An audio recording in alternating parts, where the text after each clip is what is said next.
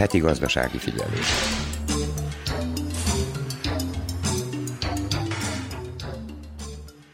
Ismét olcsóbb lett az üzemanyag Szerbiában, az eurodízel literje 199, a 95-ös benziné pedig 167 dinár. A jelenlegi törvények szerint a szerb kormány az év végéig megtartja az üzemanyagra vonatkozó árstoppot. Hegedűs Erika köszönti a heti gazdasági figyelő hallgatóit. Az Európai Központi Bank megemelte a kamatot, ami hatással lesz a deviza alapú hitelek törlesztő részletére. Akik számára a törlesztés megfelelő, kérhetik az átütemezést, vagyis a futamidő hosszabbítását. Ezt a szerbiai jegybank múlt heti szabályozása tette lehetővé. A készpénzhiteleket, illetve a fogyasztói hiteleket legfeljebb 9, a kölcsönbérleti, vagyis a leasing hiteleket pedig 11 évre hosszabbíthatják meg. A lakáshiteleknél 5 évvel tolhatják ki a visszafizetés idejét. Az átütemezési kérelem csak egyszer nyújtható be. A polgárok a korábbihoz képest idén kevesebb készpénz, illetve fogyasztói hitelt vettek fel.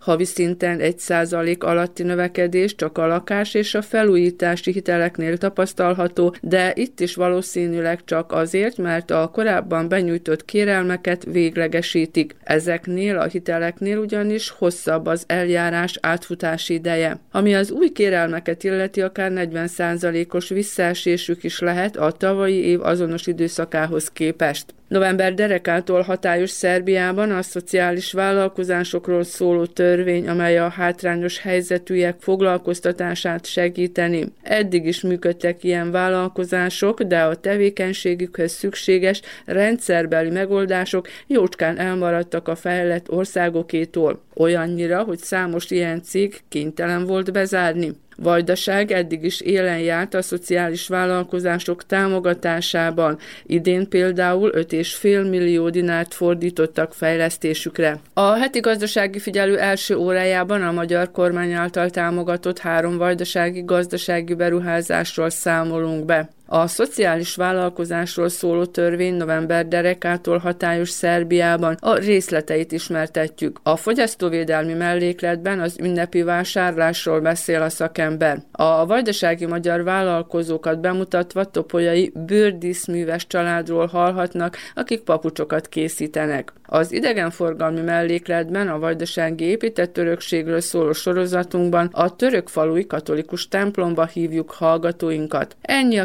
kínálatból. Ha felkeltettük érdeklődésüket, tartsanak velünk. A munkatársak Nagy Emília Grajlachem, a Csekit Teodóra, Verica Poljákovics, valamint Nenát Sretenovics és Dragan Vukmirovics nevében tartalmas időtöltést kívánok. Itt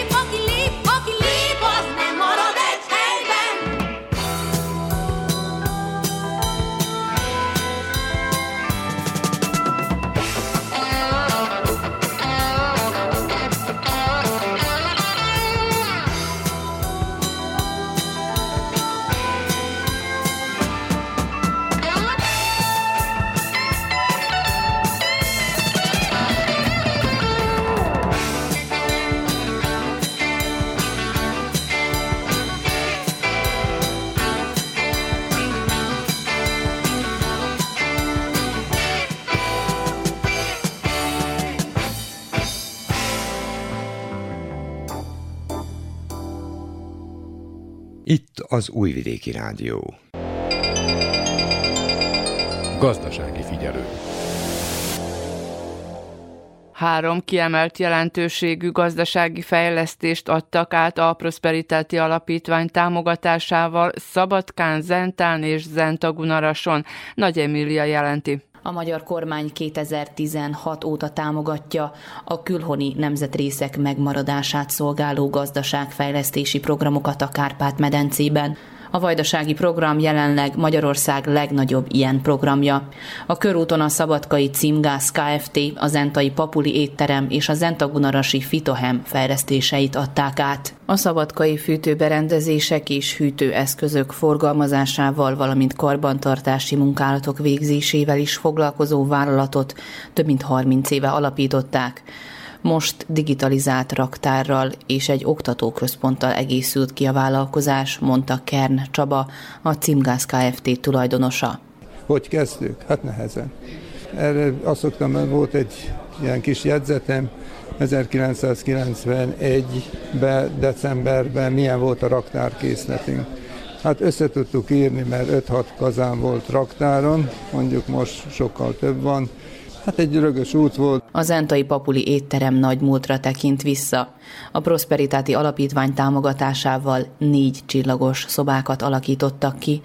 A szálláshelyeket már régóta tervezték, mondja Gerezsíros Elvira, a Papuli for You szobák tulajdonosa. Még szüleimmel beszélgettünk arról, hogy létre kellene hozni egy ilyen jellegű objektumot, mivel a vendégeink igényei mutatták azt, hogy erre szükség lenne. Régen megszületett az ötlet, de megvalósításra csak 2018-ban került sor, ugyanis akkor vált eladóvá ez az épület, és innen kezdődött minden. Zenta Gunarason a Rekecki család részesült támogatásban. A Fitohém vállalkozást 2003-ban alapították, főként növényvédő terméshozam növelő szereket és vetőmagokat forgalmaznak.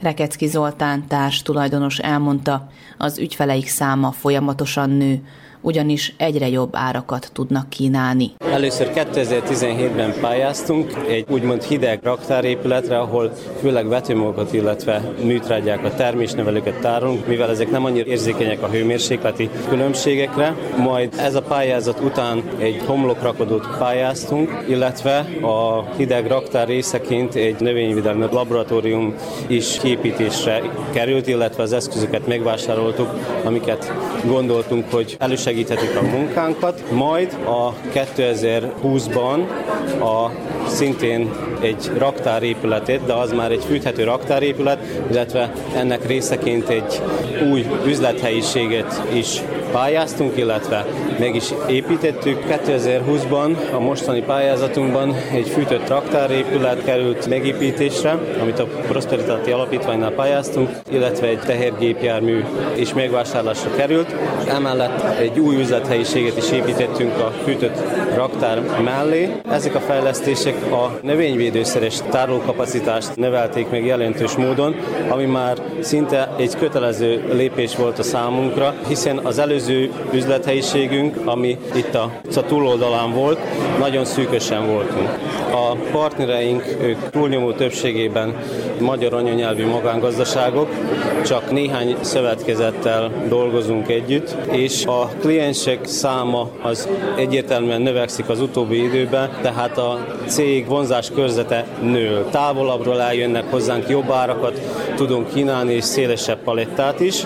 Ez a mostani pályázat legnagyobb előnye számunkra. Csallóközi Eszter Magyarország szabadkai főkonzulátusának főkonzulja köszöntő beszédében elmondta, az elmúlt hat év tapasztalata azt mutatja, hogy a gazdaságfejlesztési programban nyújtott támogatások nagyban hozzájárulnak Szerbia gazdasági fejlődéséhez. A vajdasági gazdaságfejlesztési program egyik célkitűzése pontosan az, hogy a támogatása lehető legtöbb vajdasági magánemberhez, vállalkozóhoz és gazdához eljusson, hatását pedig minden vajdasági magyar család érezhesse. Az elmúlt hat év tapasztalata azt mutatja, hogy a program kereteiben nyújtott támogatások érdemben elősegítik Vajdaság tartomány régió szerepvállalását, és ezáltal hozzájárulnak Szerbia gazdasági fejlődéséhez is. Azt mondhatjuk, hogy a program rendkívül sikeres. Pásztor István a VMS elnöke elmondta, az elmúlt hat évben több mint 14 ezer család kapott támogatást. Ezek különlegesen fontos és nagy fejlesztések, nem csak az összegük miatt, hanem a kisugárzásuk miatt.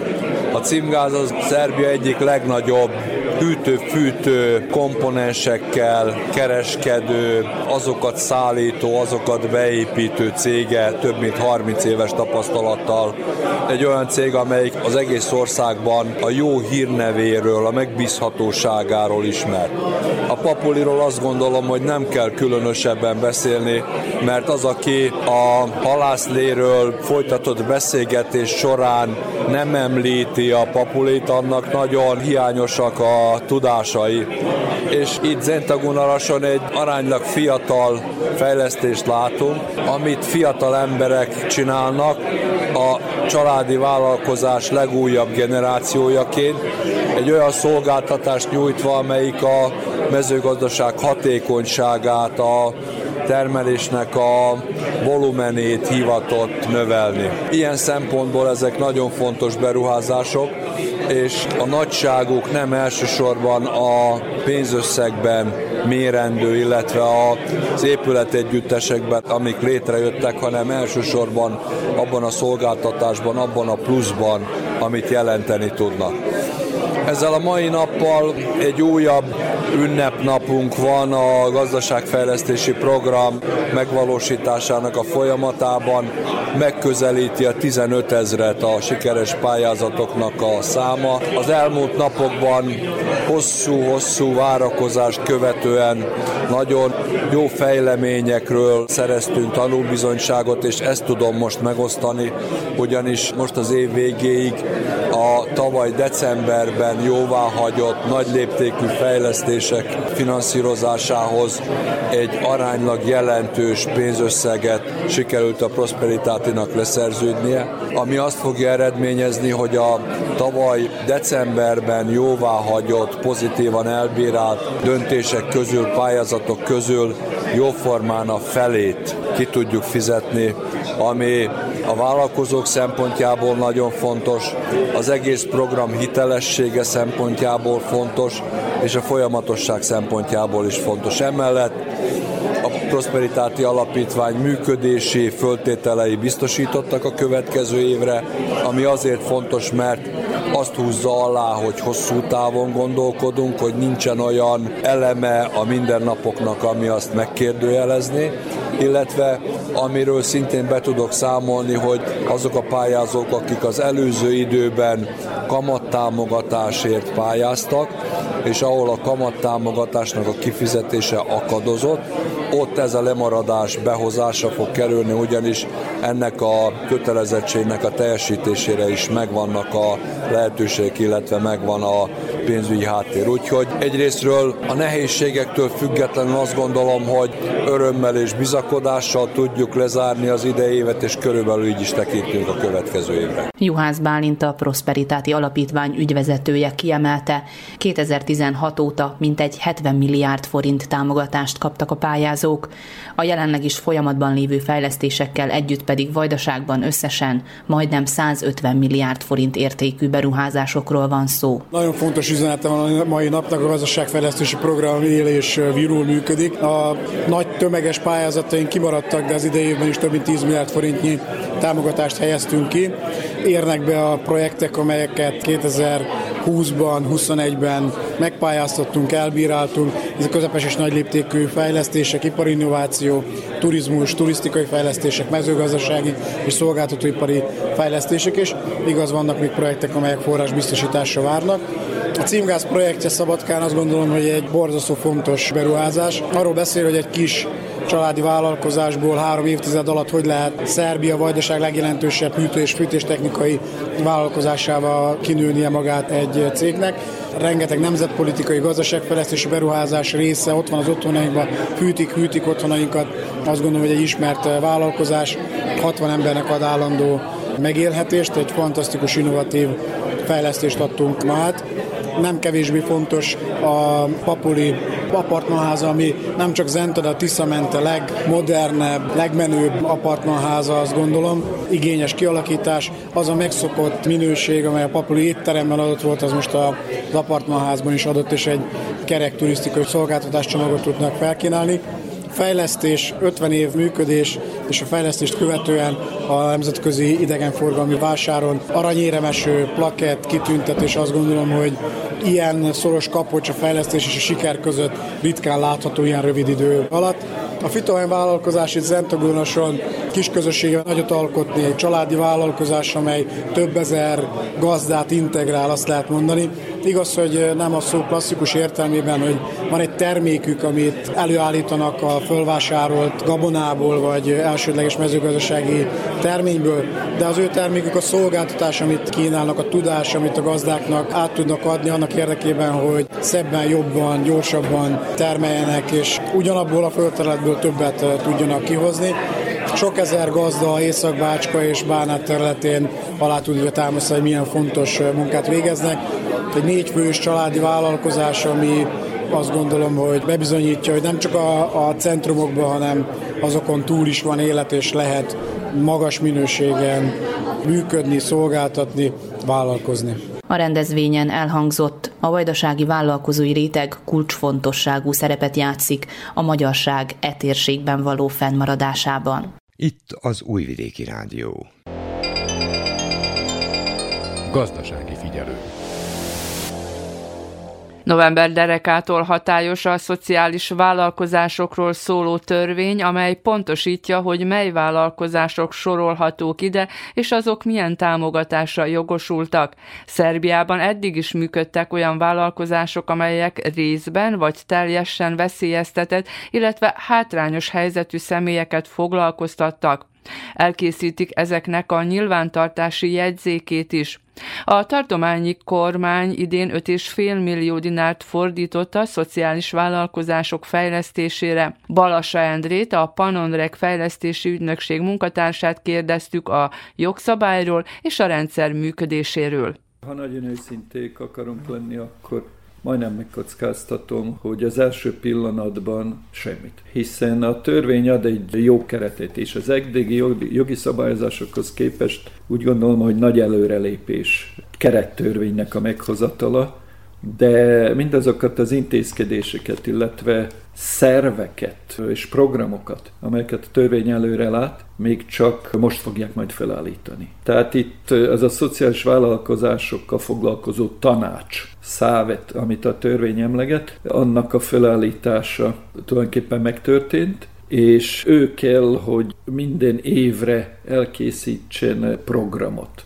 Ezt a programot is meghatározza a törvény, és tulajdonképpen ez a program kell, hogy pontosítsa minden évre majd azokat az intézkedés csomagokat, amelyek akkor elérhetőek lesznek azoknak, azoknak a jogi szubjektumoknak, akik szociális vállalkozásként definiálják magukat, és feliratkoznak erre a listára, és beiratkoznak ebbe a regiszterbe. Tehát aki Úgy, mindenki, hogy, aki ezzel foglalkozik, az most kell, hogy jelentkezzen a nyilvántartásba? Igen, pontosan így van, pontosan így van. Tehát ez egy státuszt, státuszt jelent a törvény szerint bizonyos kötelezettségekkel és talán jogokkal olyan szempontból, hogy éves szinten majdan meghatározott programokban akkor részt vehet, illetve azoknak az intézkedéseknek a eszközeire, tehát pénzügyi támogatásére pályázhat. Tehát bejelentkezés, és utána, utána a programokban való részvétel, és erről a szociális dimenziójáról a vállalkozásnak, utána két éves jelentési időszakokat, egyfajta akkreditációt lát elő a törvény majd.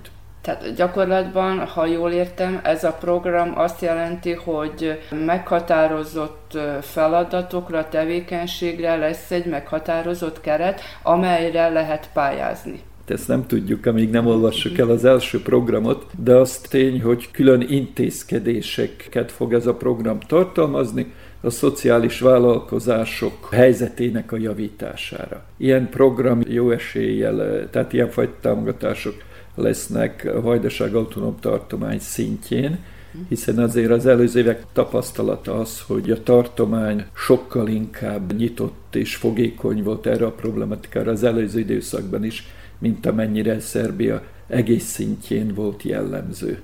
Egyébként a, a tartományi gazdasági titkár most az ősszel mondta, jelentette ki, hogy az idejében tartományi kasszából 5,5 millió dinár volt a szociális vállalkozások támogatására. Ez persze, hogy így van, Viszont azért az itt a nagyon nagy kihívás, hogy a törvény meghozatal előtti értelmezése a szociális vállalkozásoknak az nagyon szűk volt. Tehát gyakorlatilag kizárólag, kizárólag azt tudott szociális vállalkozás kategóriájában labdába rúgni, aki aki csökkentett munkaképesség embereket alkalmazott. És ennyi. Tehát nem volt a szociális vállalkozásnak a tágabb értelmezése divat, ami azt is tartalmazza, hogy nem okvetlen csökkentett munkaképesség emberek, hanem olyan vállalkozás, amelynek, a, amelynek az effektusai nagyon nagyok egy közösségben. Tehát egy nagyon, elma, nagyon elmaradott közösségben egy valamilyen kis helyi termékeket piacra vívő szövetkezet, amelynek a teljes bevétele abba a pici szegény közösségbe hasznosul, az igenis szociális vállalkozásként is értelmezhető, és az új törvényes környezet ezt, ezt így is teszi meg. Tehát nem köti most már a szociális vállalkozást kizárólag ahhoz, mint ahogyan sajnos a köztudat is a szociális vállalkozásokat értelmezőt, akkor valószínűleg valamilyen fogyatékkal élő emberek, vagy valakik, akik nagyon-nagyon hátrányosak, azok dolgoznak, és attól szociális a vállalkozás. Azért nem. Mindenhol a környezetben, illetve a világban is a szociális vállalkozások azok azért azt jelentik, minimum azt jelentik, hogy vállalkozás, amely a piacon értékesíti a termékeit, viszont nem elsősorban profit megvalósítása céljából, és az évvégi, az évvégi keresetet nem osztja szét az alapítók között, hanem visszaforgatja a saját tevékenységébe, vagy valami a közösségnek nagyon fontos dologba, dologra fordítja a saját működésén és a kifizetett fizetéseken túl természetesen ahhoz, hogy ezek a szociális vállalkozások azért fönnmaradjanak és működjenek, annak ellenére, hogy ugye nem mindig termelnek akkora nyereséget, hogy ebből nagyon meggazdagodjanak, ehhez azért kell az is, hogy a rendszerben működjön a támogatás is. Na most beszélgettem olyan eddig szociális vállalkozással, tevékenységgel foglalkozókkal, akik kifogásolták, hogy ezek a támogatások késtek, nem, nem érkeztek időben. Ezt is akkor törvényileg kellene szabályozni, vagy benne van ebben az, vagy ez majd csak kialakul, hogy azért időben megkapják, és hogy ne azért jelentsenek esetleg csődöt, mert nem kapták meg a, a támogatást, akár az állami megrendelésekből származó kifizetések is késtek, bár tudom, hogy ez törvényileg szabályozva van, hogy az államnak ki kell, hogy fizessék a, a, a megrendeléseket, de hogy szabályozni kellene ezt, hogy azért időben érkezzenek ezek a pénzek, ha már ezek a vállalkozások nem tudnak úgy nyereséggel dolgozni, mint a többi vállalkozás. Én azért úgy gondolom, hogy, hogy ez pénzügyi fegyelem, jogbiztonság és hasonló dolgok kérdése. Nem igazából hiszek abba, hogy, hogy külön lehetne szabályozni az ilyen gazdasági vagy pénzügyi folyamatokat adott esetben egy, egy célcsoport érdekében. Azt hiszem, azt hiszem, hogy ez lehetetlen. És, és nem utolsó sorban, hát akár mi jogon is próbálnánk valaki beavatkozni ebbe a folyamatokba, így, uh-huh. valami mentén hiszen mindegyik vállalkozásnak ugyanolyan fontos, hogy, hogy, hogy a pénzforgalom korrekt legyen, hogy ne legyenek itt negatív vagy pozitív diszkriminációk, hiszen teljesen piacalapon működő vállalkozásnak is a saját betervezett pénzforgalma meg kell, hogy jöjjön időbe, hiszen ha nem jön, nem jön akkor kölcsönt kell, hogy felvegyen forgótőkére, az már drágítja a termelését, csökkenti a versenyképességét, tehát úgy gondolom, hogy ez külön nem kezelhető, de hát azért, ami minimum elvála, elvárható lenne az, hogy hát azért, azért azok az affirmatív, támogató lépések legyenek kiszámíthatóak, és tényleg legyenek olyanok, mint hogy az állam adott esetben megígéri, amikor amikor valaki úgy dönt, hogy bevállalja azt a plusz terhet, vagy plusz terhelést talán így jobb kifejezni, amit egy szociális vállalkozás jelent. De akkor hogyan maradhatnak fönn ezek a szociális vállalkozások? Mert ugye egyértelmű, hogy azért, hogyha hátrányos helyzetűek, és most nem csak esetleg korukból eredően, hanem akár valamilyen fogyatékkal élőek, azért nyilván nem tudnak olyan hatékonyan a munkaerőpiacon vagy egy-egy vállalatban helytállni, mint a többi vállalkozó, de akkor a gyakorlatban hogyan kellene, hogy kinézzen ez, hogy a szociális vállalkozások azért fönnmaradjanak?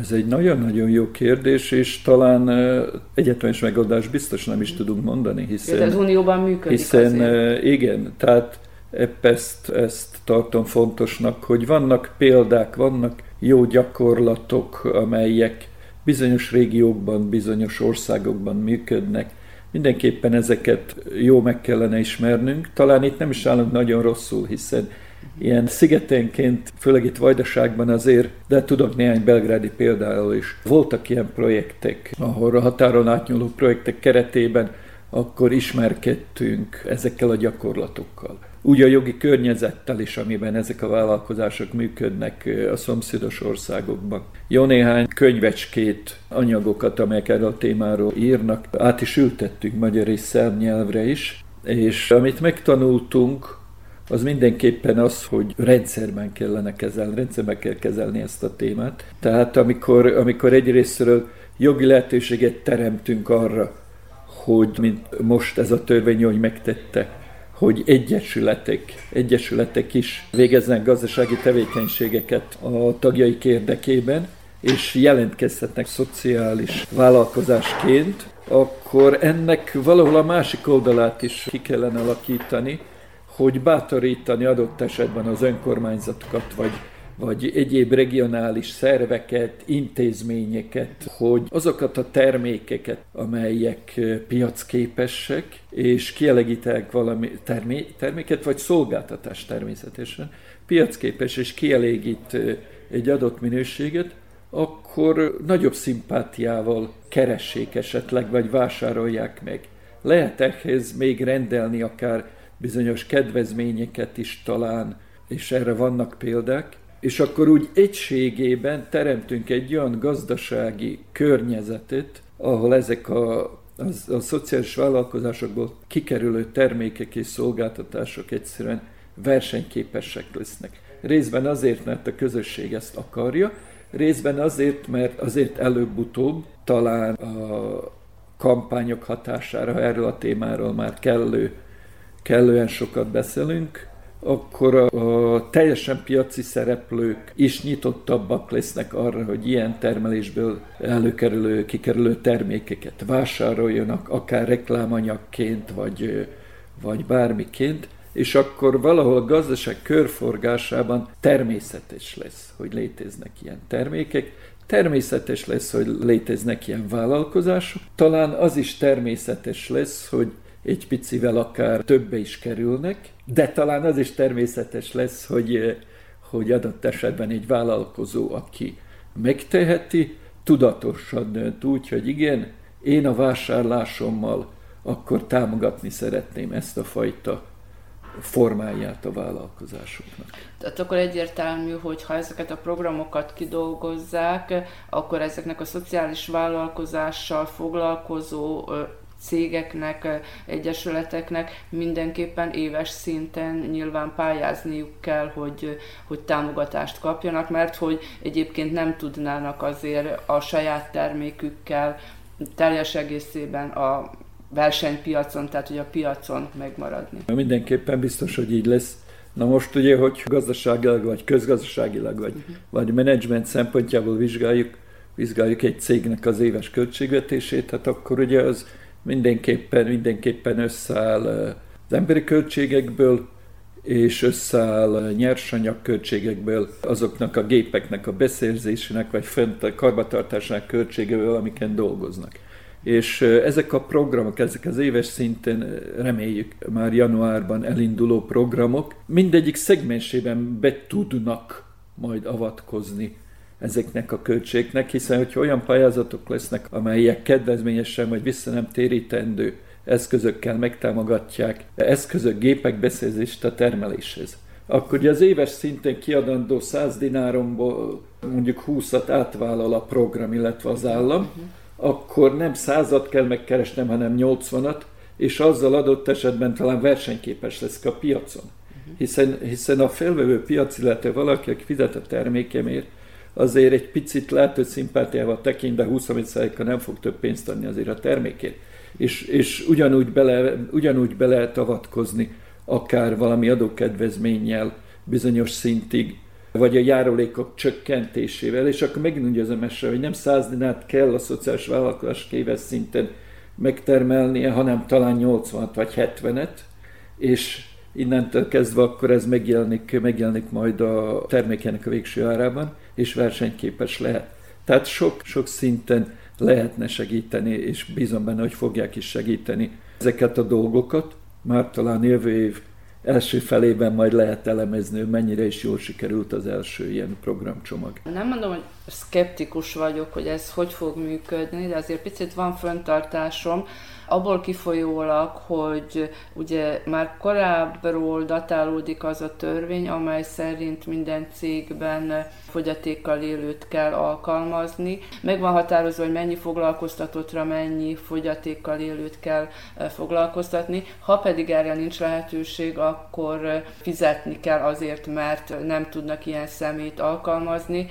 Na most úgy tudom, hogy ez azért nem működik zöggenőmentesen. Részletében a gyakorlatot nem ismerem, én is ilyen információkkal bírok egyébként, de úgy gondolom, hogy azért a szociális vállalkozások témaköre az sokkal tágabb, mint, mint az előbb említett, amely gyakorlatilag a fogyatékkal élő emberek helyzetét hivatott javítani. Tehát a kettő azért alma és körte egy picit, mindkettőnek megvannak a specifikumai, és ugyanúgy azt a másik gyakorlatot is fel kell tartani, illetve fel kell javítani, hiszen, hiszen ha nem működik van, akkor nem érte el a célját. Tehát akkor nincs inkluzió, marad továbbra is ez a fajta kirekesztettség, ami magában, magában hordozza a saját problémáit. A Panorék Fejlesztési Ügynökség részt vett már ilyen szociális vállalkozások fejlesztését támogató programokban előadásokat tartottak, és a gyakorlatban is részt vesznek ilyen programban. Melyek ezek? Örülnék, ha azt mondhatnám, hogy ez komolyan része minden fejlesztési ügynökség munkájának. Sajnos nem így van. Uh-huh. Sajnos nem így van. Panonregben a munkatársak és, és maga a Panonreg is nyitott arra, hogy ezt a problematikát napirenden tartsuk hogy ahol lehet azokban a fejlesztési ügynökségekben, tartományi és országos szinten, amelyekhez mi be vagyunk csatornázva, képviseljük ezt a témát, illetve segítsünk esetleg azoknak megoldásoknak a kidolgozásában, ami előre viheti ezt a témát. Tehát, hogyha 7-8 évre megyek vissza, akkor voltak már nekünk is olyan projektek, ahol mi ismerkedtünk ezzel a témával, hiszen hiszen annyira új volt, hogy nem létett bejáródott gyakorlata Szerbiában. És akkor a Horvátországban is, de, de főleg Szlovéniában látogattuk meg azokat a, azokat a szociális vállalkozásokat, amelyek egy európai jogi környezetben és egy számunkra relatív ismerős országban működnek. Hiszen azért ez fontos, hogy nem bízhatunk abba, hogy egy svájci példát át tudunk ültetni Szerbiára. Sajnos nem reális. Talán egy szlovéniai jó gyakorlat a régi közös jogrendszerünk miatt számunkra értelmezhető. Tehát, tehát volt, volt ilyen projektünk, és aztán amikor, amikor ezt láttuk, akkor körbejártunk jó néhány sikeres gyakorlatot Szerbiában is. Majdnem egy kézen megszámolhatóak azért az igazán sikeresek, de ezt is, ezt is körbejártuk. Aztán volt határon átnyúló, határon átnyúló pályázatunk, ahol a magyarországi szociális szövetkezetek, helyi, helyi termékboltok, illetve közmunkarendszer kombinációjában működő szociális vállalkozásokkal ismerkedtünk. Ennek, ennek lévén ugye határon átnyúló pályázat, akkor volt itteni vonzata is, és, és megpróbáltunk szegmenseket átültetni az itteni gyakorlatba. Úgy hiszem, hogy ezek mind nagyon értékes tapasztalatok, és akkor folytatjuk. Tehát képviseljük, képviseljük mindezeket a tapasztalatokat most ebben az elkészült törvényben, illetve a most jövő évre készülő, már több, többször emlegetett program kidolgozása kapcsán. Tehát ez egy olyan folyamat, amelyet mi úgy hiszem támogatni tudunk elsősorban, hiszen direkt mi nem vagyunk arra hivatottak, hogy vezessük ezt a programot, vagy ilyen programokat. Ezt azért úgy gondolom azoknak kell csinálni, akik ebben a világban élnek elsősorban. Soha nem szűr jó, jó vért az, hogyha felülről próbálják megmondani.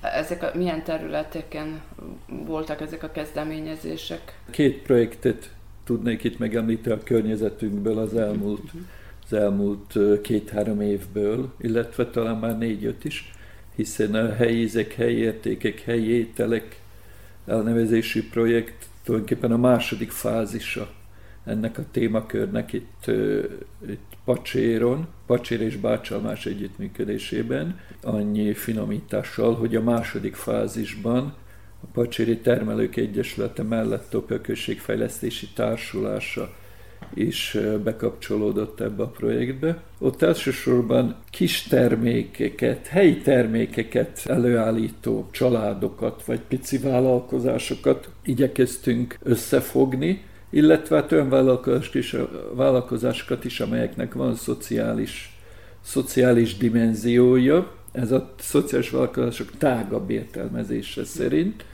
Elkészült ennek egy féltérképezése egy néhány vásáron.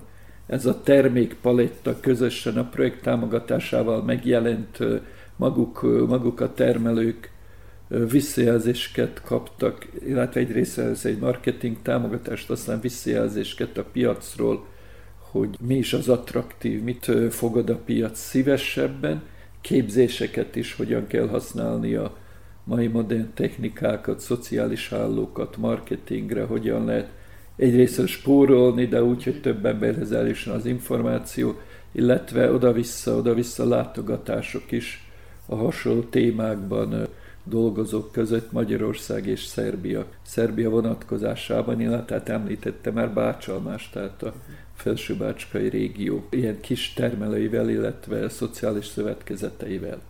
Tehát ilyen típusú támogatás jutott a termelőknek.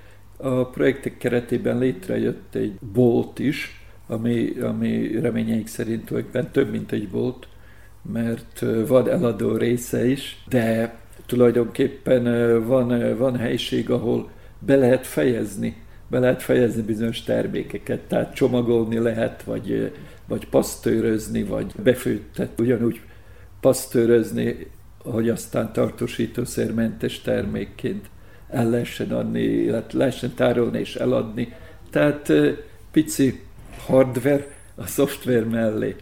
Úgyhogy meglátjuk most ennek a helytermékboltnak is a a forgalmat, illetve a koncepciója, amikor elkészült még a Covid előtt, akkor ez szoros összefüggésben volt persze a pacséri fürdő kínálatának a növelésével, ami nem a régi a Covid után. Tehát ez most, ez most lehet, hogy majd tehát okoz is gondot, de hát ezek már csak ilyen dolgok, a gazdasági kihívások, azok, azok meg, tehát gazdasági kihívásoknak ugyanúgy meg kell, hogy meg kell feleljen egy mondjuk szociális vállalkozás, mint bármelyik másik vállalkozás.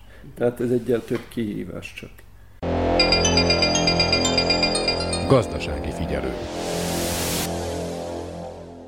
A szerbiai Kolpin Társaság is támogatja a szociális vállalkozások alapítását. A hátrányos helyzetű térségekben kezdeményezik a kis vállalkozásokat. Grajlach Emma egy ilyen vállalkozásról érdeklődött. Domokos Renáta nevem, Szanyámban vagyok, ott élek és ott is dolgozom a Kolpinban. Ez a munka azt jelenti, hogy ez, ez egy női vállalkozás, a Kolpin Társaság szociális vállalkozása, amely sikeresen működik már egy ideje.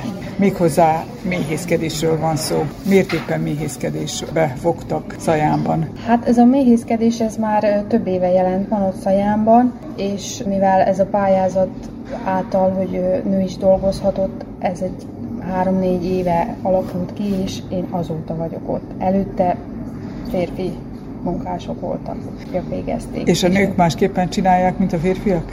Hát szerintem nem, ugyanaz.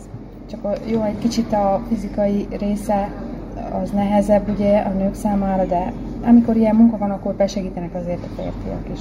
Azt mondják, hogy a nőknek nehezebb bizonyítani az üzleti világban. Ezt tapasztalja, vagy tapasztalta az elmúlt időszakban?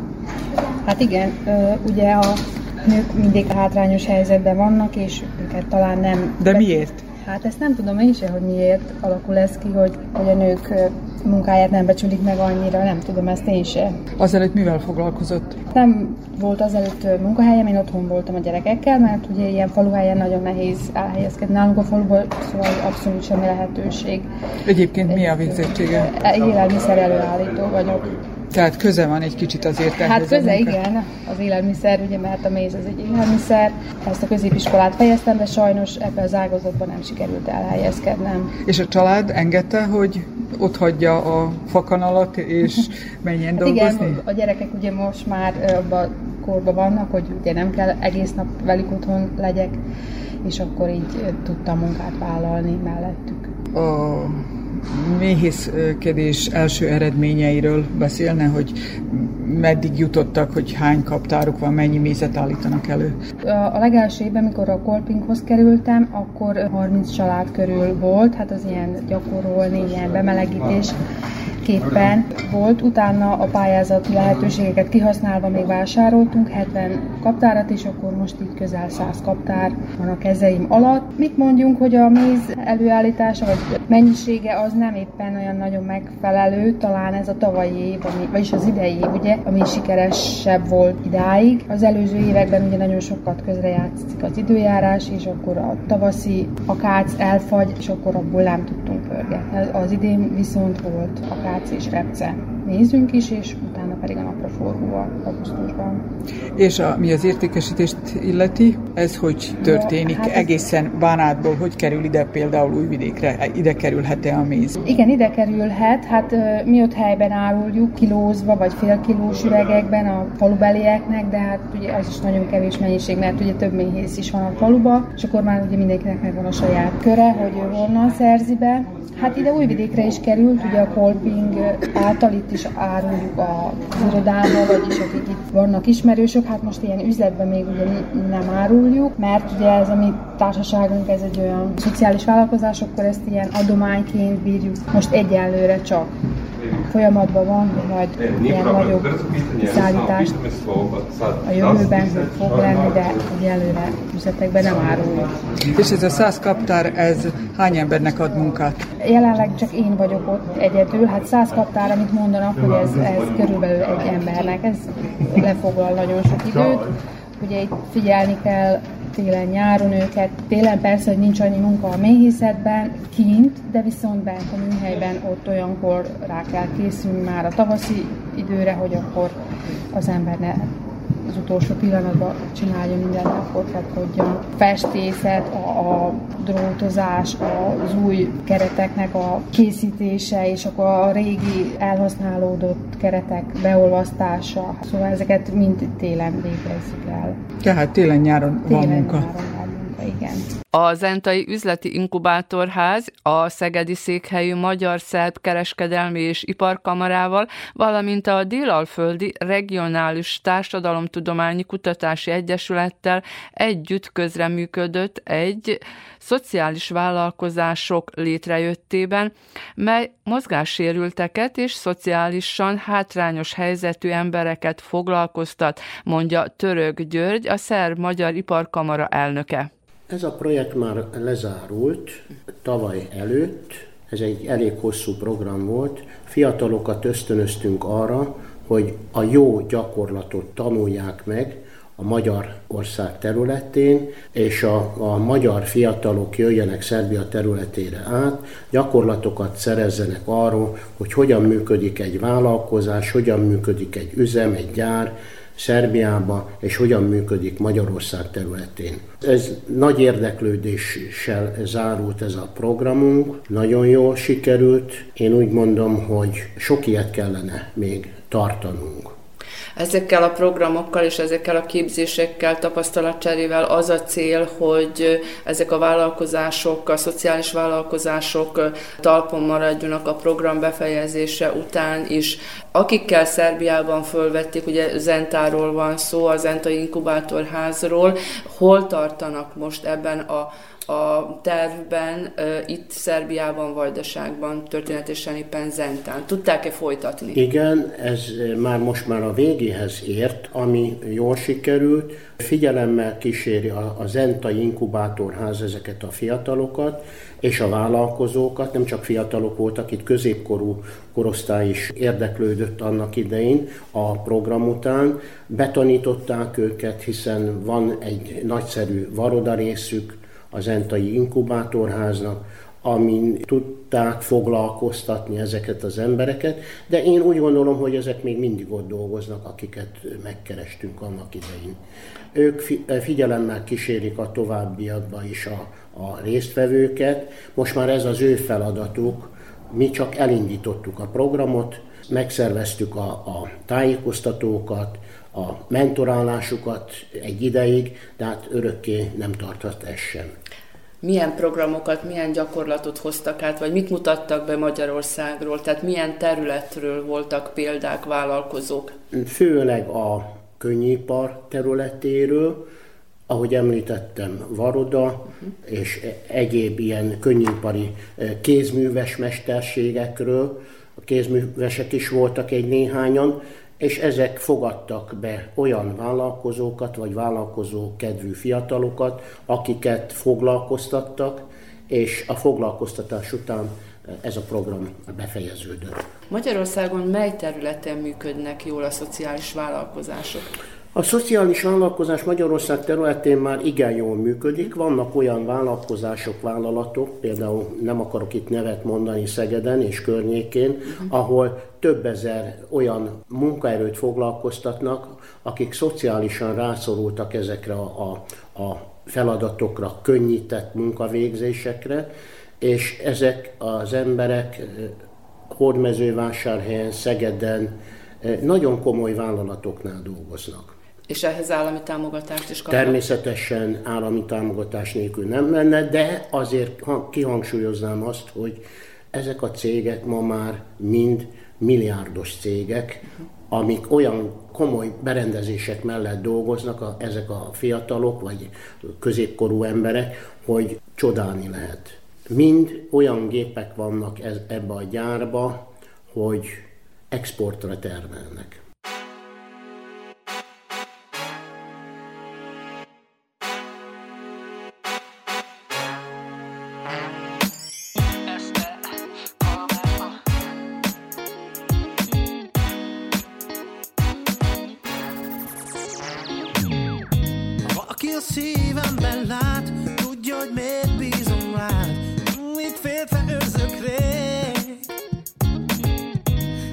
az érzés úgy kell, amit csak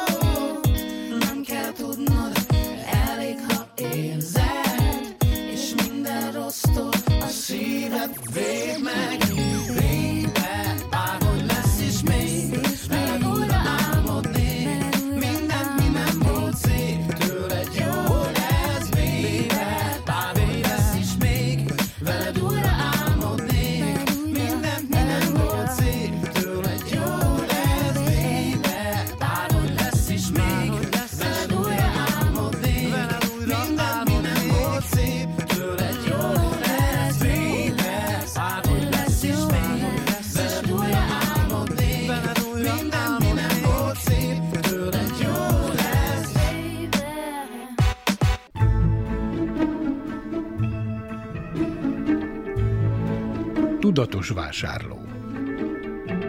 Fogyasztóvédelmi percek az Újvidéki Rádióban, a Zentai Fogyasztóvédelmi Központ támogatásával. A fogyasztóvédelmi mellékletben az ünnepi vásárlásról beszél Szórát Ferenc, az Entei Fogyasztóvédelmi Központ munkatársa. Úgy próbáljon költekezni, hogy a saját lehetőséghez mérten, ahhoz arányban. Magánemberként azt gondolom egyébként, hogy az ajándék nagysága, ha ajándékról beszélünk például, az nem mérvadó abból a szempontból, hogy most kit hogyan szeretünk. De a fogyasztás szempontjából, vagy fogyasztóvédelem szempontjából még egyszer mondom, biztos, hogy nagyon fontos, hogy az ember mit és hogyan költ. Többek között nagyobb érték esetén vásárlásakor talán az a helyes, hogyha nem döntünk gyorsan. Gyorsan dönteni akkor szabad, hogyha ott van előttem egy pillanat, pillanatban, abban a pillanatban nagyon kedvező föltétellel megvásárolható valami. Minden más esetben a döntést inkább kétszer-háromszori utánajárásnak tegyük ki. A mai gyorsan változó világban, és már korábban is sokat beszéltünk arról, hogy ilyen árengedmény, olyan árengedmény, néha rövid távon is árengedmény, az is lehetséges, hogy az egyik helyen máma ennyi, holnap annyi. Tehát mindenféleképp azt gondolom, hogy nem fontos nagyobb értékek esetén az, hogy egyszerre döntsünk erről a dologról, vagy egy alkalommal. Amikor vásárolunk tulajdonképpen, és megveszünk valamit, szintén nagyon fontos szempont, hogy elkerülendő a későbbi komplikációt, hogy amikor átveszünk fizikai értelemben az árut akkor vesszük át, amikor annak az a helyzet van, vagy az üzletben, vagy ha hozták, kihozták. Azért fontos ez, mert tudjuk azt, hogy fizikai sérülést nem ismer el kereskedősel, de senki se, a törvény szerint se. Tehát fizikai sérülés esetén nincs mit reklamálnunk utólag. Lehet az egy cipő csak, lehet az egy, egy ruházenemű, de lehet műszaki cikk, tudjuk, hogy ez egy nagyon fontos dolog. Azután, hát nagyon fontos része még talán az is, hogy Amennyiben az interneten rendelünk, ugye ez most már nagyon elterjedt dolog, hogy az interneten is vásárolunk. És népszerű is egyre. És népszerű is egyre. Én újra fölhívnám a figyelmet, saját tapasztalatból is mondom, mert épp nem rég jártam pont úgy, egy kisebb dolog szeretünk volna vásárolni. Hát amikor kinyitottam, illetve rákerestem erre az árúra, én a, a tíz webáruház közül legalább háromra akadtam olyanra, akinek azon kívül, hogy van egy mobil telefonszáma, van egy én általam visszajelezhető e-mail rendszer, de azt az ugye nem a saját e-mailemről történik, hanem a weboldalról, más kommunikáció lehetőség szinte nincs is. Tehát ilyenkor legyünk óvatosak. Csak nagyon komoly webáruházak esetén. A komolyságot pedig arról, azt föl lehet ismerni arról, hogy annak lakcíme van, fix telefonja van, elérhetősége, esetleg az APR-ben nyilván van tartva, tudjuk ez az APR a, a, a cégnyilvántartó, és utána tudunk nézni, azért, mert az áru leszállítása is a, a későbbi esetleges bonyodalmak szempontjából akkor tudok igazából jól kommunikálni. És hát természetesen ne feledkezzünk meg arról se, hogy csak utánvétel vásárlást ajánlok mindenkinek. Tehát, Tehát semmit, akkor... semmit ne fizessen ki előre. Szerintem nincs az, a, nincs az a Megérem című műsor, amitől én előre kifizetnék akár 300 dinárt is valamiért. Persze szíve joga mindenkinek, a döntés az ő kezében van. Fogyasztóvédelmi percek az Újvidéki Rádióban, a Zentai Fogyasztóvédelmi Központ támogatásával. Itt az Újvidéki Rádió. Gazdasági figyelő. A vajdasági magyar vállalkozókat bemutató sorozatunkban ezúttal topolyai bőrpapucs készítőről hallhatnak. Derkovics Izabella és Sándor szó szerint a nulláról indultak a 90-es évek elején. Mára már jövedelmező vállalkozássá nőtte ki magát az ipar, amelyről mindketten szívesen és hosszasan meséltek. Éppen ezért a velük készült interjút két részben sugározzuk. A beszélgetés első felét hallhatják most. Nagy Emília kérdezte őket őket? A 90-es évek elején valójában a férjem készítette, cserezte ki a, a bárány bőröket, és egy ismerősünk beállított, hogy csinálnánk-e neki fatalpú szőrös papucsot. Úgyhogy mi nagyon meglepődtünk, mert nem volt közünk semmilyen lábbelihez se semmi, csak a bőrökhöz, és akkor innen kezdődött, hogy valójában papír sablont készítettünk papírból, és akkor összeszedte a férjem a kis szögeket, kis rozsdás szögeket, ami volt, meg kalapács, ami volt, mert hát nem volt felszerelésünk semmi, és így kezdődött, hogy azt megpróbáltuk papírból, szőrös bőrből, és, és a cserépkályha mellett megszállítottuk, és így lett meg az első fapapucs szőrös bőrből. Már a kötetlen beszélgetésben megbeszéltük, hogy akkor fiatal házasként ugye Kúlán éltek, ha jól emlékszek, és akkor onnan indultak meg mindenféle vásárokba. Ez mennyire volt nehéz abban az időben, nem ismerték önöket, mennyire volt nehéz kiépíteni ezt, ami most van? Sándor is beszélhet. Úgy történt, hogy amikor azt az első szőrös papucsot megcsináltuk, ugye, hát nagyon tetszett nekünk is, hogy néda, lehet ebből valami, akkor ott az első egy hét alatt összekalimpáltunk, mert ez inkább úgy mondom kalimpálás, mint csinálás. Megcsináltunk 12 pár szőrös fatalpú papucsot. Hát ezt valahol értékesíteni kell. Mindenki mondta, jaj, de szép, jaj, de cuki, de ezt el is kellene adni valahol. Hát hova menjünk, merre menjünk, gyerünk föl Szabadkára, mert ugye ottan virágzott a piac, gyerünk mink is oda, hát ha van ennyinek hely a nap alatt, hát nekünk is talán lesz egy kis hely ottan a Szabadkán. Úgy is történt, egy kis asztalocskát, kértünk, amit szét lehet szedni, honunk alá 12 pár szőrös papucs, és gyerünk Szabadkára. Ott a meglepetés, fiatalok vagyunk, tapasztalatlanok, megy nagy baja. Sverc úgy mondja, mi meg ott állunk, nézzük, honnan induljunk. Megyünk egyik helyre, odaállnánk, ránk szólnak, nem lehet, menjetek innen, el van foglalva. Másik, harmadik, ötödik, hú, elegünk van mindenből. A második csarnokba egy asszonyka, aki még mai napig is ismerem, meg hálával is tartozok neki, az azt mondta nekünk, hogy gyerekeim, gyertek ide, itt van az én asztalon, fel itt megfelezem veletek. És aznap a 12-ből kettőt eladtunk nem is, hogy az mennyi pénz volt, hanem az, hogy tetszett az embereknek. Nagyon sokan megcsodálták, megnézték. Akkor láttam, hogy ennek van jövője. Mert ha valamit tetszik az embereknek, annak van jövője.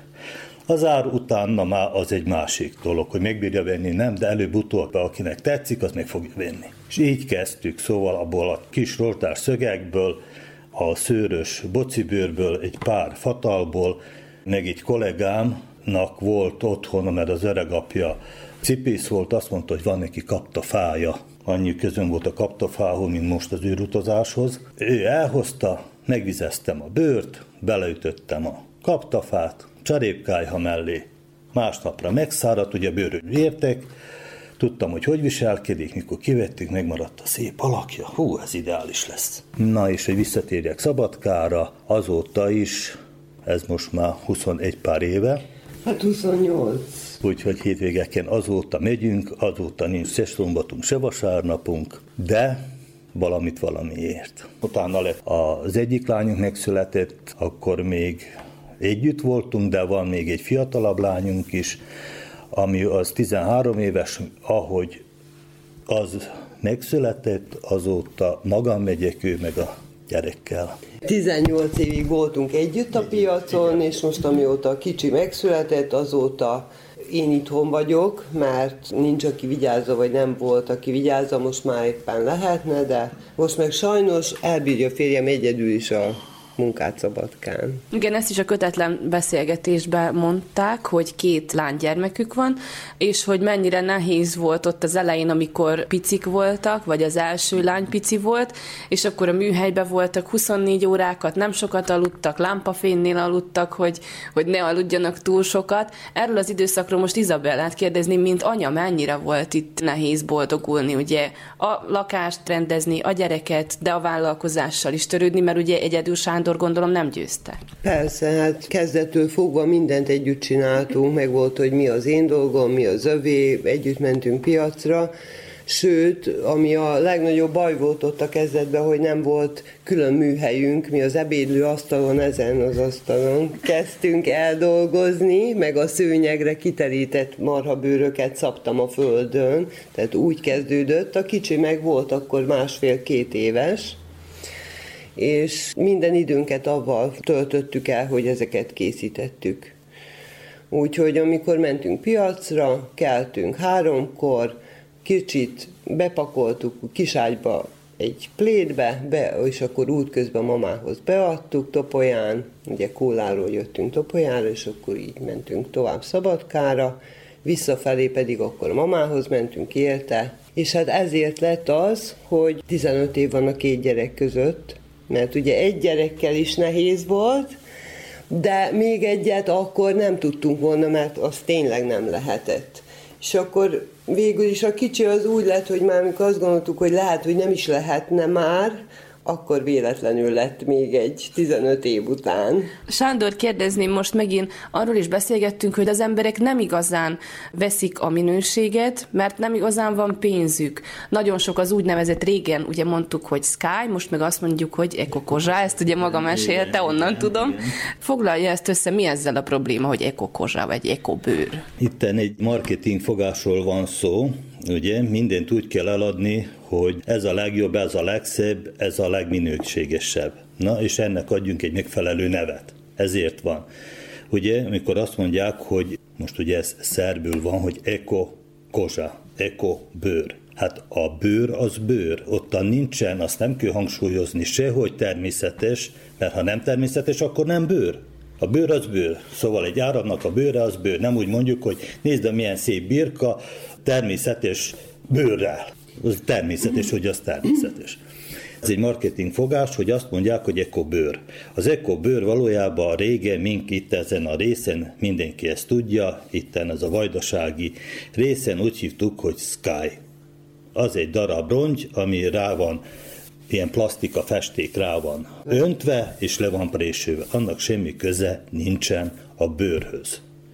A bőr az egy élőlényen van, amit utána vegyi eljárásokkal, cserzéssel átviszünk. A bőr valójában még nincs megcserezve, ilyen sózással, meg szárítással tartósítsák, utána jön egy cserzési folyamat, ez a cserzést azt egyszerűen, hogy értető legyen, úgy mondanám, addig a bőr bír rohadni, büdösödni, minden baja bír lenni. Amikor megcserezzük a bőrt, ez egy vegyi eljárás, utána a bőr megtartsa csak a pozitív tulajdonságait, és elveszíti azt, hogy nem fog többet elrohadni, nem fog úgy büdösödni, valójában egy tartós anyagot kapunk belőle. Ez a cserzés. Az ekobőrné ez nincs, mert az minden mű. Ezért haragszok, amikor úgy hallom, még ilyen hivatalos megjegyzésekben is, hogy eko kozsa. Hát eko kozsa az nem létezik. Azt is már mind a ketten említették, főleg a beszélgetés elején, hogy hát igen, a bőrhöz már értettek. Maga ezt is a kötetlen beszélgetésben mondta, hogy ilyen iskolát fejezett? Igen, igen, én kullai vagyok. Kullán ott most már nincs meg, ott volt egy nagyon nagy gyár, az Eterna bőrgyár, ami most már nem létezik, és én abban az időben Édesapám is ott dolgozott, szakember volt, és én is úgy választottam, hogy ezt a bőrös iskolát fejezem be, és be is fejeztem Beográdba. Belgrádba voltam iskolában, mert akkor csak ott volt erre iskola.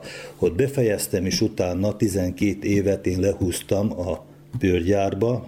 Úgy a kezdettől fogva a nyársbőraktárba, ahol azok a nagy kevésbé jó illatú bőrök, szépen mondva voltak, egészen a laboratóriumig, ahol a külföldi Bayer cégnek a képviselőivel dolgoztam, ahol megtanultam a festés, meg a különböző eljárásoknak, a, hogy hogy kell megcsinálni, a befejező részleget.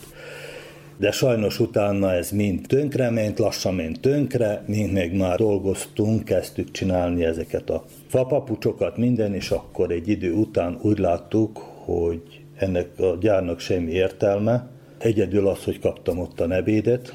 Az inflációs években még az is sokat jelentett, és lassan-lassan évek során a gyár az háttérbe szorult, és inkább a privát kisiparosság felé fordultunk. Kullán előbb úgy, mint önálló ez most szerbül van megfogalmazva, samostalna rádnya domaće radinosti. Így bírtuk leregisztrálni magunkat, mert abban az időben nem volt semmi helyünk semmi, és csak így bírtunk dolgozni, és így fizettük az adót. Milyen előírásoknak kell megfelelni? Hogy vannak most jelenleg bejegyezve vállalkozóként? Vállalkozó, kisiparos, bőrös műhely, ként. Megmondjak még erről egy valamit, ezekről a védjegyekről, vagy nem védjegyekről. Ez is egy kicsit így, mint egy kisiparos, mint most a mi esetünkben, ez is egy kicsit fölháborító, hogy minden papucsra, mivel a, a körözt, ugye a vörös köröztnek a jele, azt valójában mindenhova rábírjuk tenni. A bőrnek a jelit, azt is rábírjuk mindenhova tenni. Ez mindenki rá tudná tenni. tenni. Tehát ez nincs szabályozva. Tehát ha most mink azt mondjuk, ja, hogy doktor Derkovics, és egy piros köröztöt rányomunk, akkor szabad. És ezért nem felel senki. És ez is egy nagyon nagy baj, hogy valójában a vörös köröztjelet, vagy úgy mondjam a köröztjelet, a bőrjelet, a léder szót angolul, ami bőrt jelent, nincsen szankcionálva. Szóval mindenki rábír tenni mindenféle bóflira, mindenféle mű dologra egy pecsétet, hogy az van rajta. A nép meg sajnos nem tudja, nem tudja honnan tudhatná, én is értek máshoz, nem tudja, ránéz, ó, hát ben van a körözt, és ott írja alatta, hogy dörö, és egy név, amit egy kinevelt lehet az Pista, Jancsi, akár Sanyi ajánlásával, és az egy hamis. Az senki ezért nem felel, és ezt belebírják tenni akár. És utána jön az, hogy nekünk megvan a mi cégünknek a logója, és volt olyan is, hogy mondom, hogy nézze, hát ezt én gyártom, itt van a névjegykártyám is rajta van, ez az én cégemnek, és ott a bőrjál, ott van, hogy Anett, a Topai Szélmalomnak a, a logója, Anett, a cég, és azt mondja, jó, és én ezt most mi higgyem el? Hát nem tudok rá válaszolni, igaza van, mi higgye el? Hát én se hiszem amannak el, akik mindenféle mű dolgokba beleütik a vöröskörös jelet, vagy a doktor címet. És a népek sokszor azt mondják, mert én vettem itt meg itten, és azt írja benne, hogy doktor valami név alatt fut az és ez mindegy ilyen kamu. És ez sajnos, hogy így van, de hát így megy a marketing, így eresztik meg, hogy dolgozzanak. Aki meg valamit csinál, rendesen próbálja, meg minőségesen csinálva, az meg sajnos inkább fejbe koppintsák. Itt az Újvidéki Rádió. Utazunk és utazzunk, Vajdaságban és a világban. Az Újvidéki Rádió turisztikai rovata. Az idegenforgalmi mellékletben a vajdasági épített örökségről szóló sorozatunkban az ünnepekre való tekintettel decemberben és januárban templomokat mutatunk be. Ezúttal a török falui Szent Gellért katolikus templomba jártunk. Az 50 éves épületen az évek folyamán újabb felújítások voltak. Idén a sekrestét, tavaly pedig a templom belsejét tatarozták, mondja a kormányos Zoltán, török falui kevi és völgyparti plébános. Idén 50 éves a Szent Gellért templomunk, és hát ez annak idején, ott a 60-as évek végén lett az ötlet, igazából akkor született meg maga a falu is, úgymond akkora lettek a tanyákból is a népek ide összegyűjtve, és lett akkor a kezdeményezés, hogy akkor legyen templom is. Úgyhogy tulajdonképpen onnan abba az időszakból eredés, végül ugye 1972-re fel is épült, és onnantól kezdve már ugye lehetett is ugye szentmisét tartani benne. A falu lakosságának, a hívőknek a kezdeményezésére kezdték építeni és kérni engedélyeket? Igen, amennyire tudom. Igen, nyilván az akkoriban formálódó képviselőtestület, illetőleg pastorális tanács voltak, akik leginkább ebben az ügyben élen jártak. A püspökségen is, meg gondolom a világi hatóságok felé is de azért voltak már ugye segítő papok is, akik közreműködtek, illetve akiknek a püspök feladatul adta, hogy magát ugye az építkezés rendjét vezessék, koordinálják, úgyhogy tulajdonképpen ebbe is mindenki beletette a maga részét, kivette a maga részét. Nyilván akkor, amikor ezt kezdeményezték és tervezték, az akkori hívőközösség nagyságához mérten alakították a templom nagyságát. Mekkora volt akkor, ha tudja, és mekkora most a hívőközösség, és mekkora a templom? Hát, hogy akkoriban mennyien éltek itt, bizonyosan többen, mint manapság, tehát 1000, 1500-an is talán, úgy satszolnám. Minden esetre nem olyan túl méretes azért a templom, tehát, tehát a kisebb méretű templomok közé tartozik. Azért abban az időben is lehet, hogy kicsinek számíthatott, hát ma már az, hogy mondjam, belefogyott a közösség, tehát talán inkább közre játszottak azért a körülmények, anyagi lehetőségek is, hogy nem volt módjukban nagyobbat építeni, vagy, vagy ügyesebbet, vagy szebbet. És mekkora a templom? Nem túl nagy, körülbelül olyan 20 méter hosszú, talán olyan 15 méter széles. A magassága is olyan 15-6 méter magas, szóval magas fáktól már nem is látszódik ki, úgyhogy mondom nem olyan túl nagy templom. Induljunk meg a főbejárattól, mert hogy azért így, ahogy nézzük, ha szabad így fogalmazni, klasszikus templom alakja van, tehát van főbejárat, a főbejárat fölött még van egy karzat is, a kórus is, korláttal, és hát nem orgonával, de azért van ott fönt egy hangszer. Igen, igen, már mi is modernizálódtunk, és már ilyen elektronikus orgonákat használunk. Tehát a templom méretéből eredően egy klasszikus klasszikus orgona nem is férne ide be? Nem, ott fönn még ugyan megvan a régi harmónium, ugye az is ilyen kisebb méretű, mm. már a sípos orgonákhoz képest kisebb méretű hangszer, tehát azok is viseltesek, úgyhogy azért is az elektromosat használjuk. Hozzáfűzném, hogy a templom stílusát tekintve, hogy inkább modernnek kellene megfogalmazni, igazából ezt megboldogult Szlávkó püspökatyánk mondotta a templomon, hogy ez ilyen modern stílus, úgyhogy inkább az ő szaktekintélyét idézném fel itt, mint sem a magamét, de nyilván ugye ilyen hagyományos vagy klasszikus elemek is vannak benne azért, úgyhogy az is igaz. De végre a 20. században épült a templom. Így van, így van, közvetlenül ugye a második vatikáni zsinat után, úgyhogy például már azért is nincsenek ugye mellékoltárok, csak egy főoltár van, mert azt követően már ugye nem voltak használatba. Mielőtt a főoltárhoz érnénk, most ugye még a főbejárat felé nézünk, azért a főbejárat mellett, mint a hagyományos, klasszikus, régi építésű templomokban azért van ugye lépcső föl a karzatra, és a lépcső mellett mit láthatunk? A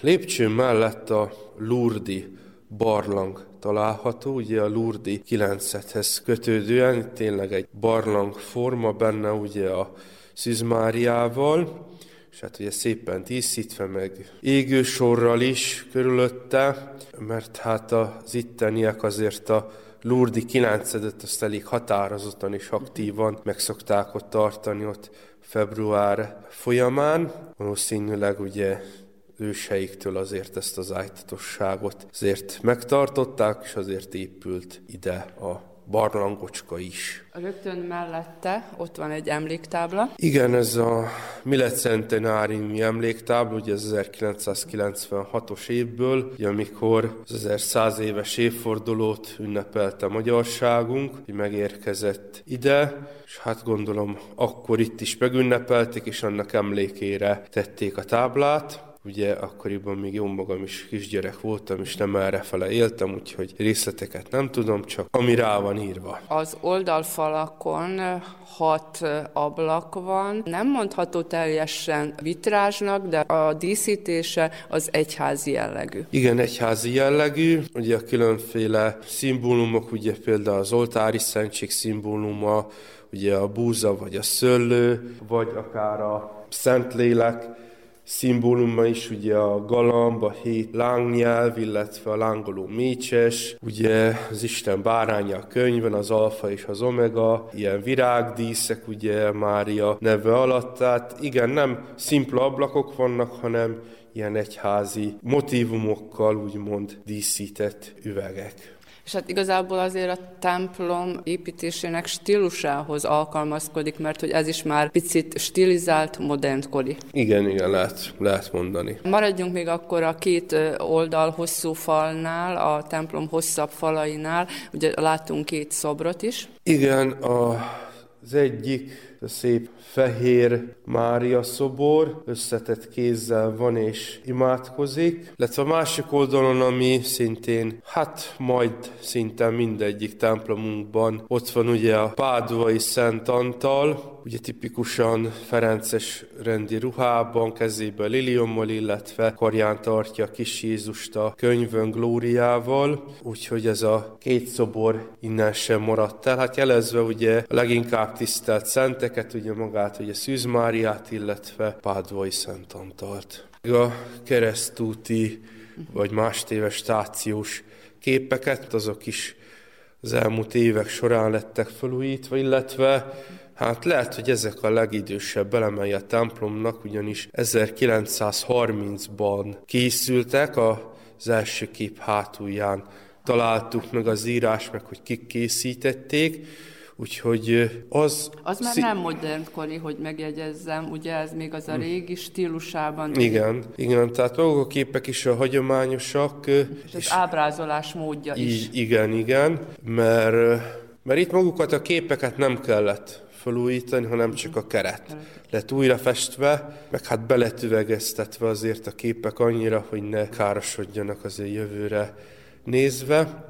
De ez végképp valahonnan azért ajándékként kerülhetett ide. Akár valakinek a hagyatékából. Előfordulhat előfordulhat. Akkor, ha megfordulunk a főbejárattal szemben, mint mindenütt a templomokban van a főoltár, ez is már modernkori. Így van, modernkori tehát fából van a lapja, és fémből vannak a lábai, és különféle fadíszítések vannak rajta, hát vírás, ez az én testem, ez az én vérem. Úgyhogy itt a folyik ugye a szentlős áldozat az oltáron, és az oltár mögött is ugye a tabernákulum, a szentségház, is ugye fából van, szépen faragva ugye a jellegzetes oltári szentséges motivumokkal, kis fából faragott tálkával a tetején, amiben az örök mécses világítan, és természetesen ez is egy ugye asztalkám van rajta. Fölötte pedig ugye a festmény az maga az oltárkép lenne, ugye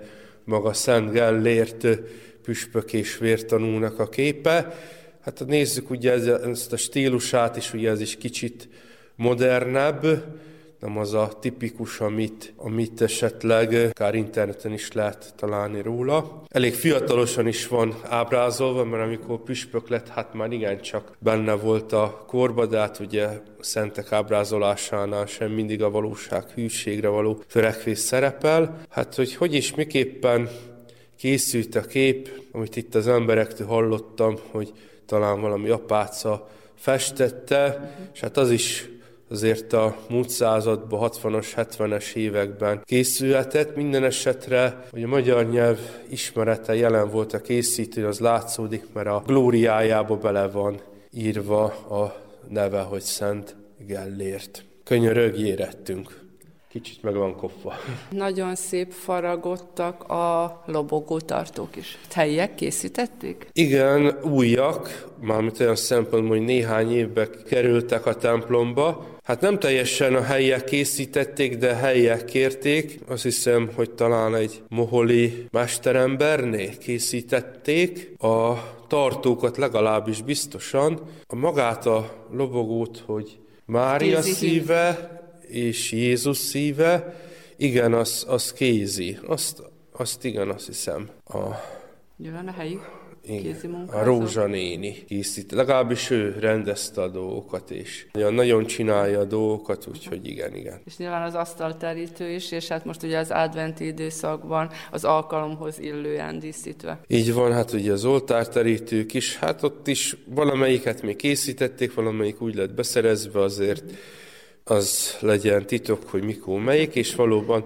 koszorút azt, azt egy helyi ügyes, hát mondjam úgy, hogy virágkötő asszony készítette, aki, aki a virágozást is szokta rendezni templomba is más személyeknek is, és valóban ugye vasárnap meg volt a, a koszorú megáldása, és egy kis elsős lányka pedig ugye szépen meggyújtotta az első gyertyát. Az asztal mellett és a szószék mellett még látunk egy feszületet. Ez is kézi munka? Igen, a templomnak a keresztje feszülete ugye fából készült. hát csak is kézi munka lehet, gép nem nagyon hiszem, hogy ilyen szépen meg tudná formálni Krisztus, bár is mondhatni, hogy modern stílusú, mert ugye bizonyos jegyek, tehát a koszorú, a fejérő hiányzik, vagy lehet, hogy csak azért azt problémás lett volna kifaragni, de mondjam úgy, hogy modern stílusú, de azért a szószéket is meg szeretném említeni, mert tulajdonképpen ez is új, ezt is megboldogult püspök atyánk jegyezte meg, hogy az előző az nem igazán megfelelő a templomhoz, úgyhogy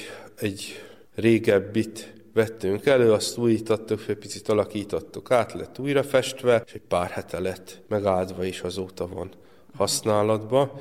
Illetve ami még nem látszódik, mert nem hozták el a templomba, ma hazahozták a faluba, a keresztelő kutat, is az is püspök atyánknak volt a utasítása, hogy most már, hogy plébánia vagyunk, hogy akkor egy keresztelő kút is készüljön, csak még nem lett idehozva. Ugye most bent vagyunk a templomban, de a templomnak van toronja, hány haranggal? Igen, a templommal egybe építve van a torony, tehát nem annyira különálló. Egy harang van benne, olyan 40-50 kilós lát, nem olyan túl nagy, nem is olyan nagyon hangos, tehát nem is hallatszódik messzire, ugye említettem, hogy a torony se nagyon magas, úgyhogy itten a falu központjából lehet szinte csak hallani, vagy hát széljárástól függően.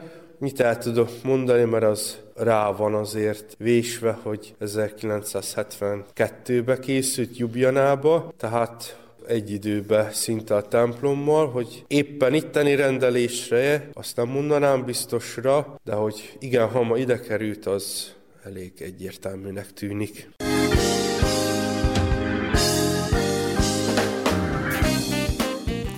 Az Újvidéki Rádió heti gazdasági figyelőjét hallgatták, amelyben beszámoltunk a magyar kormány által támogatott három vajdasági gazdasági beruházásról. A szociális vállalkozásról szóló törvény november derekától hatályos Szerbiában a részleteit ismertettük. A fogyasztóvédelmi mellékletben az ünnepi vásárlásról beszélt a szakember. A vajdasági magyar vállalkozókat bemutatva topolyai bőrdíszműves családról hallhattak, akik papucsokat készítenek. Az idegenforgalmi mellékletben a vajdasági épített örökségről szóló sorozatunkban a török falui katolikus templomba hívtuk hallgatóinkat. A munkatársak Nagy Emília Grajlachem Macsekic Teodora Verica Polyákovic, valamint Dragan Vukmirovic és Nenát Sretenovic nevében Hegedűs Erika köszöni meg hallgatóink figyelmét. Műsorunk visszahallgatható az rtv.rs.hu honlapon a hangtárban a heti gazdasági figyelő cím alatt. A jövő héten a szokásos időben kedden délelőtt a 10 és az esti ismétlésben a 8 órai hírek után jelentkezünk. Mit leszünk? Remélem önök is.